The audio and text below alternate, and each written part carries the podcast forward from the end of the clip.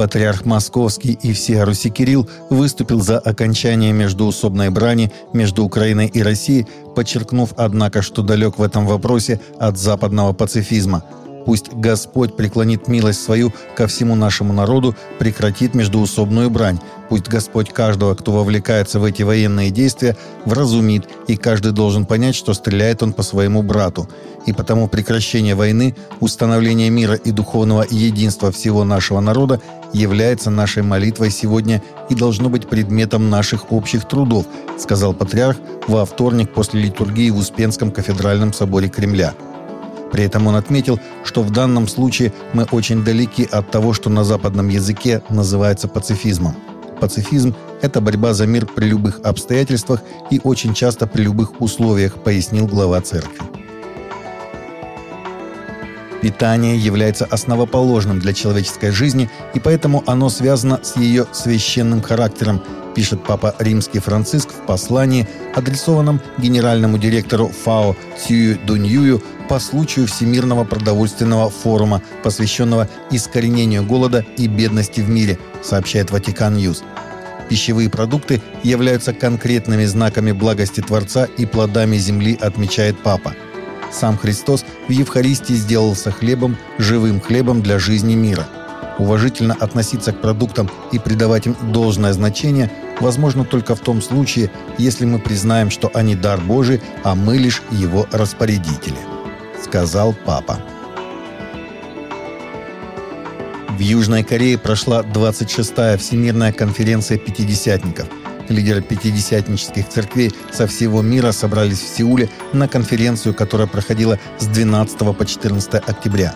Мероприятие проходило в самой большой церкви мира Ейдо, которую основал Дэвид Йонгичо. Тема конференции – «Возрождение пятидесятников в следующем поколении».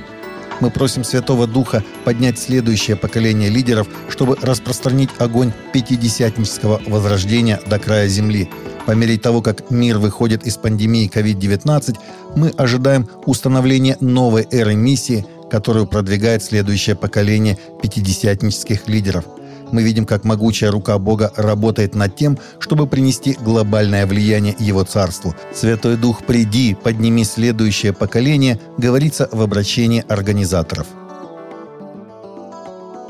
Ссылаясь на убийство Сикха и чернокожего прихожанина в церкви в годовщину их гибели, президент Байден на саммите в Белом доме затронул тему насилия, подпитываемого ненавистью, обязавшись принять новые и обновленные меры по борьбе с ненавистью, включая нападения, направленные на людей веры – Существует сквозная линия ненависти от массовых убийств коренных народов до первородного греха рабства, террора, куклус-клана, антииммиграционного насилия против ирландцев, итальянцев, китайцев, мексиканцев – так много других случаев, пронизывающих нашу историю, сказал он, выступая на однодневном мероприятии под названием «United We Stand», по статистике, в 2020 году число преступлений на почве ненависти достигло самого высокого уровня за более чем десятилетие.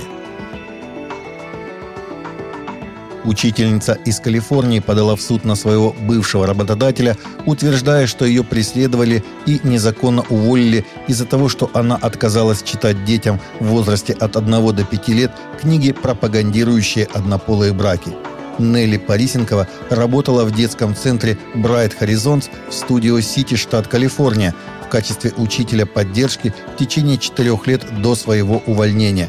В апреле 2018 года Парисенкова обнаружила, что в комнате для ухода за детьми, где она работала, были книги, которые пропагандировали и прославляли однополые отношения и брак. Как христианка, учительница отказалась читать подобную литературу детям по религиозным соображениям. Редкое издание Библии раба, сильно отредактированная версия священного писания с опущенными ссылками на все, что могло способствовать свободе среди порабощенных людей, выставлена в рамках голландской выставки, посвященной гаспел-музыке одна из трех известных сохранившихся копий Библии под названием «Избранные части священной Библии» для использования рабами-неграми на британских островах Вест-Индии, была опубликована в Лондоне 1807 году для христианских миссионеров. В то время как стандартная версия Библии короля Иакова содержит 1189 глав, Библия для рабов содержит только 282. В рабском издании, кроме всего прочего, нет истории о Моисее и Исходе, а из книги Иеремии опущены все места, где пророк взывает к социальной справедливости. Несмотря на то, что редакция была довольно сильной, вера в Христа смогла укорениться на плантациях, положив начало такой музыкальной культуре, как спиричалс.